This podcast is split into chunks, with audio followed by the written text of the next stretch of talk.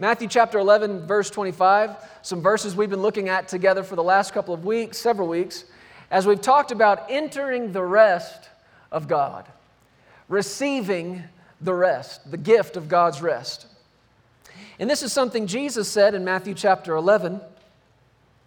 Beginning in verse 25, it says, At that time, Jesus answered and said, I thank you, Father, Lord of heaven and earth, that you've hidden these things from the wise and prudent and have revealed them to babes.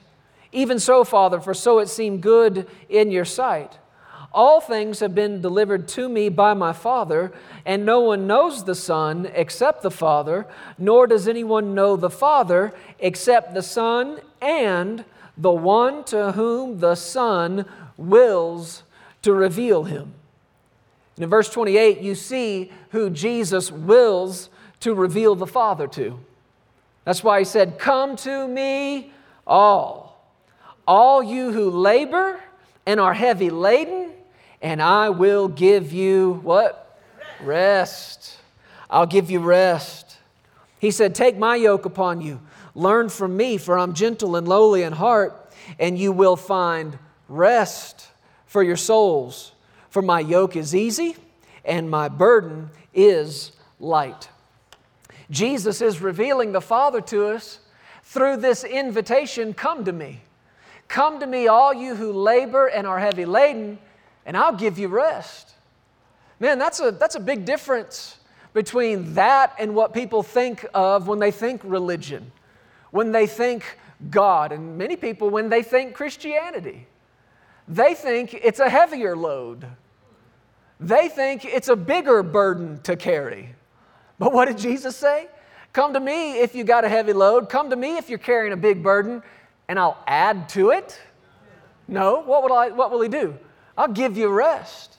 I like to call this the grace exchange. The grace exchange. And it's the exchange that you and I are supposed to be living life in and in the middle of with Him all the time. Every day of our lives, is supposed to be right here in this grace exchange. What is a grace exchange? Well, just between me and you, it's a bad trade. Not for us. For us, it works out awesome. But on his end, what's he saying? I'll make a trade. You come give me every weight, every burden, every care, every heavy load that has been impossible to carry, that's been wearing you down, that's been beating you up. You give me all that, and I'll give you rest. And we look at each other and go, okay, if you say so. I mean, doesn't sound like a fair trade, but if he's good with it, you should be good with it. That's the grace exchange. You give me your care, he said. I tell you what, he said, You lay it all down, and I'll give you righteousness. You lay aside all that self righteousness, which is nothing, like filthy rags, he said, and I'll give you my righteousness.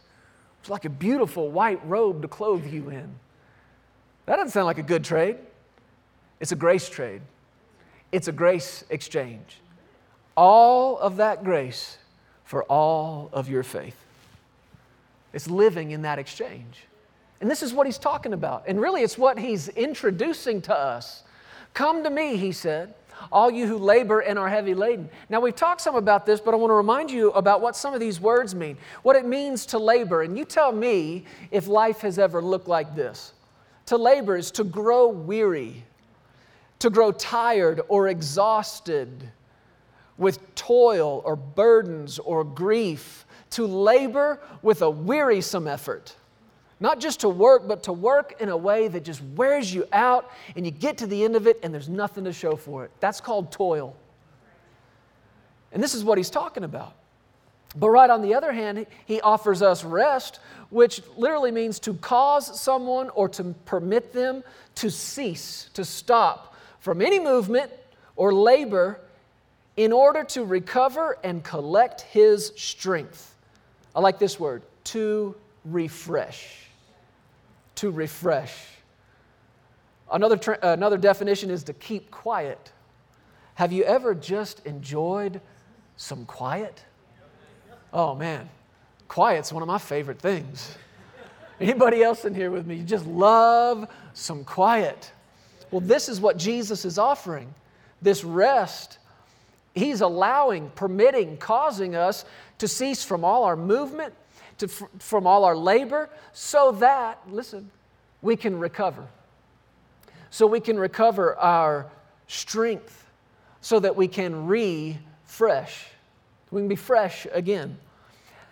Read this verse but let's read it and put those words in there to, so we understand what he's saying.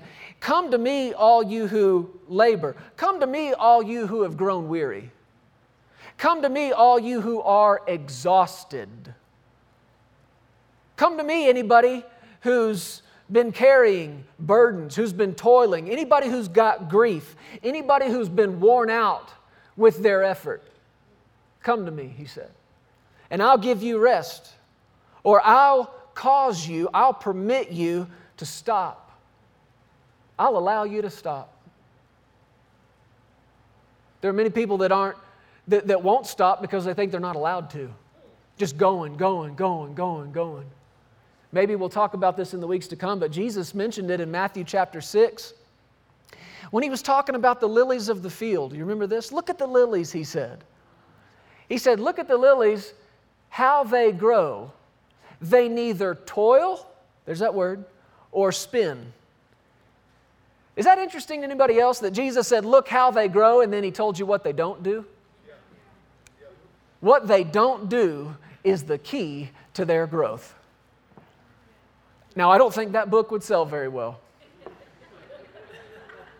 some book that tells you all about growing, growing your business, growing your personal portfolio, growing your financial status and state. And it's all about what you don't do. People aren't looking for what not to do, they want to do something.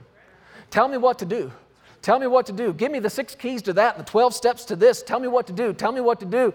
And the flesh doesn't like this stopping, it's not good at it. But Jesus said, Look at the lilies. Look how they grow. They don't toil and they don't spin. Man, that's a great word that I think describes a lot of life for a lot of people spinning. They wake up in the morning, and as soon as their feet hit the ground, what is it? Spinning, spinning, spinning. Over here doing this, over here doing that. And it just seems like a whirlwind throughout the day. As soon as they're up, those eyes pop open. It's get the kids up, get the kids ready, get the food on the table, get the kids out the door, get yourself ready, get yourself to work. Work all day, work all day, work all day, work all day. Take a 15 minute lunch break. Work all day, work all day, work all day, spinning all the way to the car, spinning all the way home. Get out, and you get home, and what are you? Refreshed? Uh uh-uh. uh Exhausted. From what? Spinning. Spinning. But would you be surprised to find out that the spinning is not helping you grow? The spinning is actually maybe what's keeping you from growing in any area spirit, soul, body, materially, financially. Look at the lilies. They grow, but it's not by toil and it's not by all this spinning around in circles. He said, So come to me, I'll, I'll let you stop. I'll give you permission to rest. I'll let you recover and collect your strength. I'll, I will refresh you. And that's why you see this in, in the amplified version of that. Put that on the screen for us Matthew 11, 28 and 29 in the Amplified Classic Bible. Look at this with me. Jesus said, Come to me, all you who labor and are heavy laden and overburdened. See, that's what religion had done to people, it had overburdened them. And what did he say?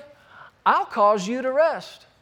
Now look at these words I will ease and relieve and refresh your soul. Say those with me. I will ease and relieve and refresh. Same again. Ease, relieve, and refresh.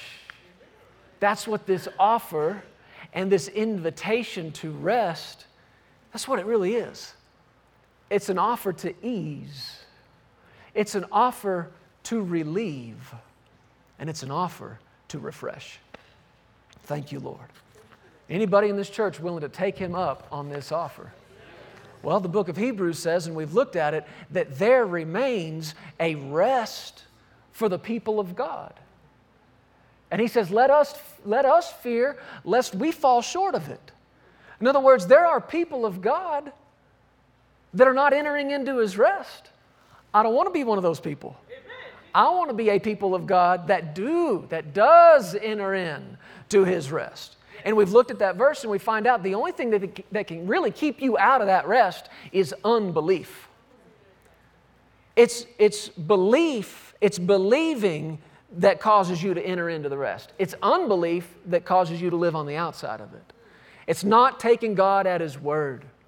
It's not trusting Him. That's the only thing that can keep you out of rest and keep you spinning. Why would you be spinning? Because evidently you think you are the source. You think you are the supply. You think you are your own God. That's why you would spin and spin and spin and spin and spin. But faith is a rest. Faith is confidence. Like we've said before, every one of you right now are demonstrating exactly what I'm talking about. You came in, and when, when I said you may take your seat, what'd you do?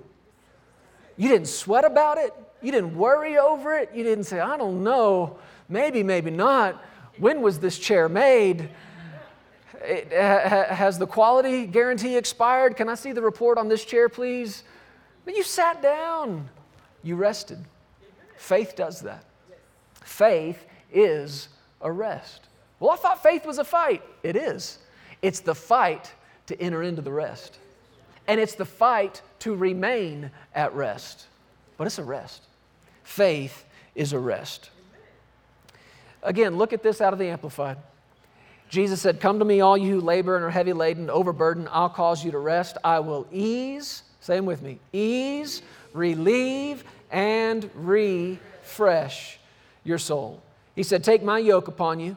Learn from me. I'm gentle, meek, humble, lowly in heart. You will find rest. What is, what is rest? Relief, ease, refreshment and recreation and blessed quiet. Oh, the blessed quiet. You'll find this for your soul. I want to focus in on one of these words these, this morning, although it's connected to all of them. He said he would ease, relieve, and what? Refresh. Is there anybody in this room in need of a refreshing this morning? How can you tell if you need a refreshing? Well, let me see all the hands of the human beings who currently inhabit planet Earth. Can I see those hands? Uh, yes, I see that. Leave those hands up. Leave those hands up. Look around you. If a hand is up, they're in need of a refreshing. If a hand is not up, let us know because we've got visitors among us if you got human blood coursing through your veins, if you are alive now in this time, 2022, living in this current climate, in this culture, I guarantee you need a refreshing. You need a refreshing. We all need a refreshing.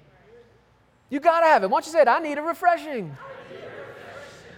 Do you know, it's not just a matter of needing it, there's something on the inside of us that craves it. There is something on the inside of us that loves things fresh. And I mean, I'm talking about everything from the foods you eat to your relationships with people. Most importantly, your relationship with God. You crave a freshness, right? You pick fresh over old every time. You pick fresh. I mean, think about the foods you eat.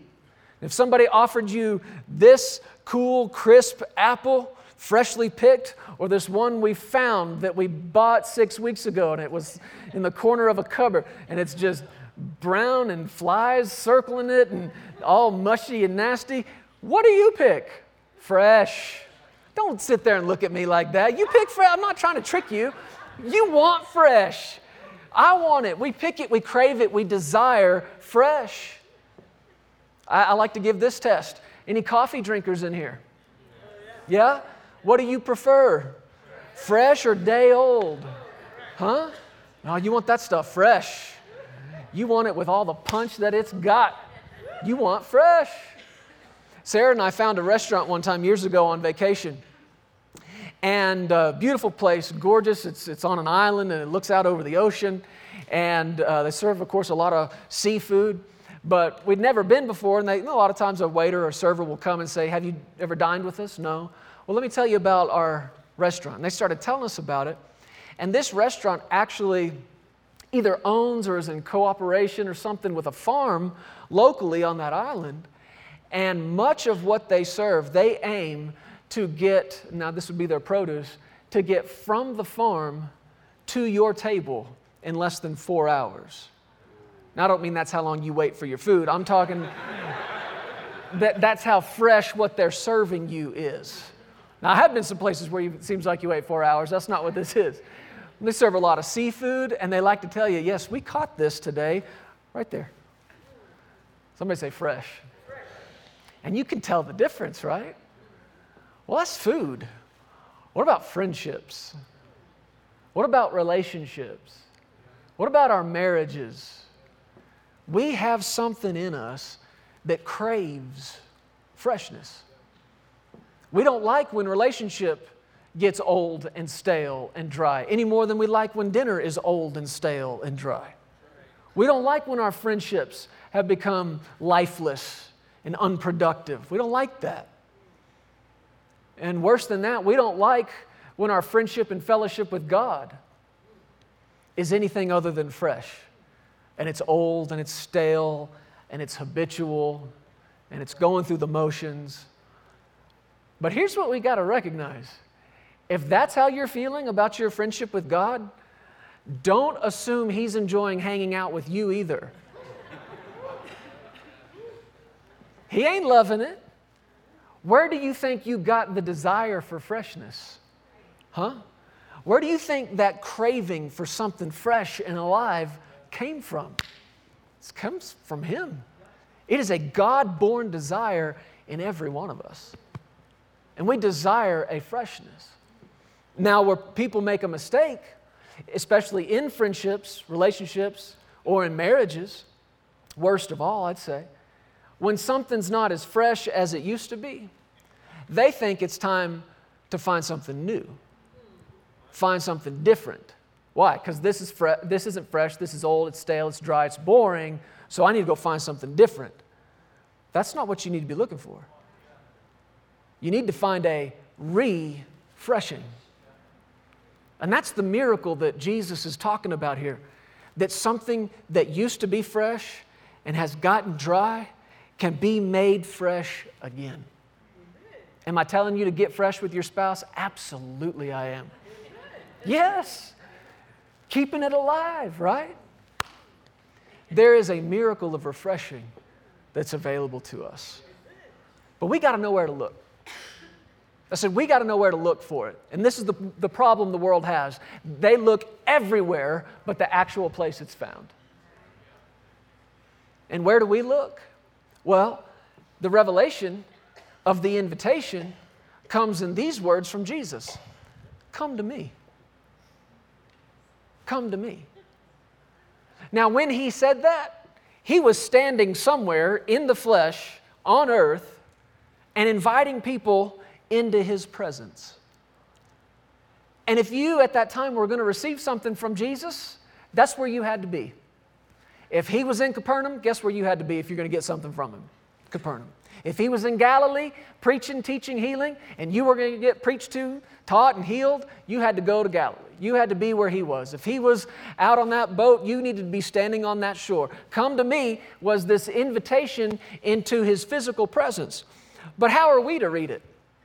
because we don't have him physically standing here. Does this scripture not apply to us now? Or, or is this still an invitation into his presence? It's still the same thing. And actually, we have it better. I know that's hard to understand. His disciples struggle with that too. He said, It's better for you if I go away. If I'm one of the 12 standing there going, Wrong. You've been right about a lot, but you're wrong about this. It's not better for me if you're gone. And yet, that's what he said. It's better for you if I'm not physically here. Because if I'm not physically here, I'll give you the comforter the Holy Spirit who's in you to bring you into my presence. That's still where the rest and the ease and the relieving and the refreshing is found. It's in His presence. Come to me, He said. Come here. That's how we say, hey, come here. Come on over. You pick up the phone and you call somebody who's not in your presence and you say, hey, can you come here? Can you come over? Yeah, I'll be right there. What have you done? You have invited them into your presence. That's what this is from Jesus an invitation into his presence. Now bring this up because we talked about it last week. You remember, you remember when God had brought the children of Israel out of Egypt and he talked to them about a promised land, and it was a land that flowed with milk and honey. And he told them later on there'd be houses there filled with all good things that they didn't fill. There'd be large and beautiful cities that they didn't build. There'd be wells that they didn't dig out. There'd be vineyards that were already producing. Sounds like rest, right? Sounds like rest. You're moving into a place that's already done, already built. You don't got to do a thing. That's rest. And that's why he called it in Hebrews 4 my rest and in the book of Psalms, my rest. This place is my rest for you. And he wants to bring these people into it. But they were so stubborn. They were so hard hearted. They were so disobedient. But we can't judge them, can we? We have been the exact same way. And it was their unbelief that kept them out of that rest. And God got so fed up with it, he finally told Moses, Look, Y'all go, I'll give you an angel, I'll get everybody out of there. You can have the houses, you can have the cities, you can have the wells and the vineyards, but I'm not going. But what did Moses say to him? He said, I thought I found grace in your sight. What is this? Allow me to paraphrase here. What's this business about you not going? And he talked to the Lord about it and he said, Please consider, we're your people. And the Lord said to him, Okay, my presence will go with you my presence, and I will give you rest. See, they could have had all the stuff, but without his presence in it, there would have been no rest. And that's why Moses looked back at God and said, Good, because if you're not going, don't bother bringing us out of here. Remember what we said last week? What was it? If he ain't going, we ain't going. That's the decision that you and I have to make too. If God's not in it, I don't want any part of it. That's not prosperity. I don't care how big the house is. Huh?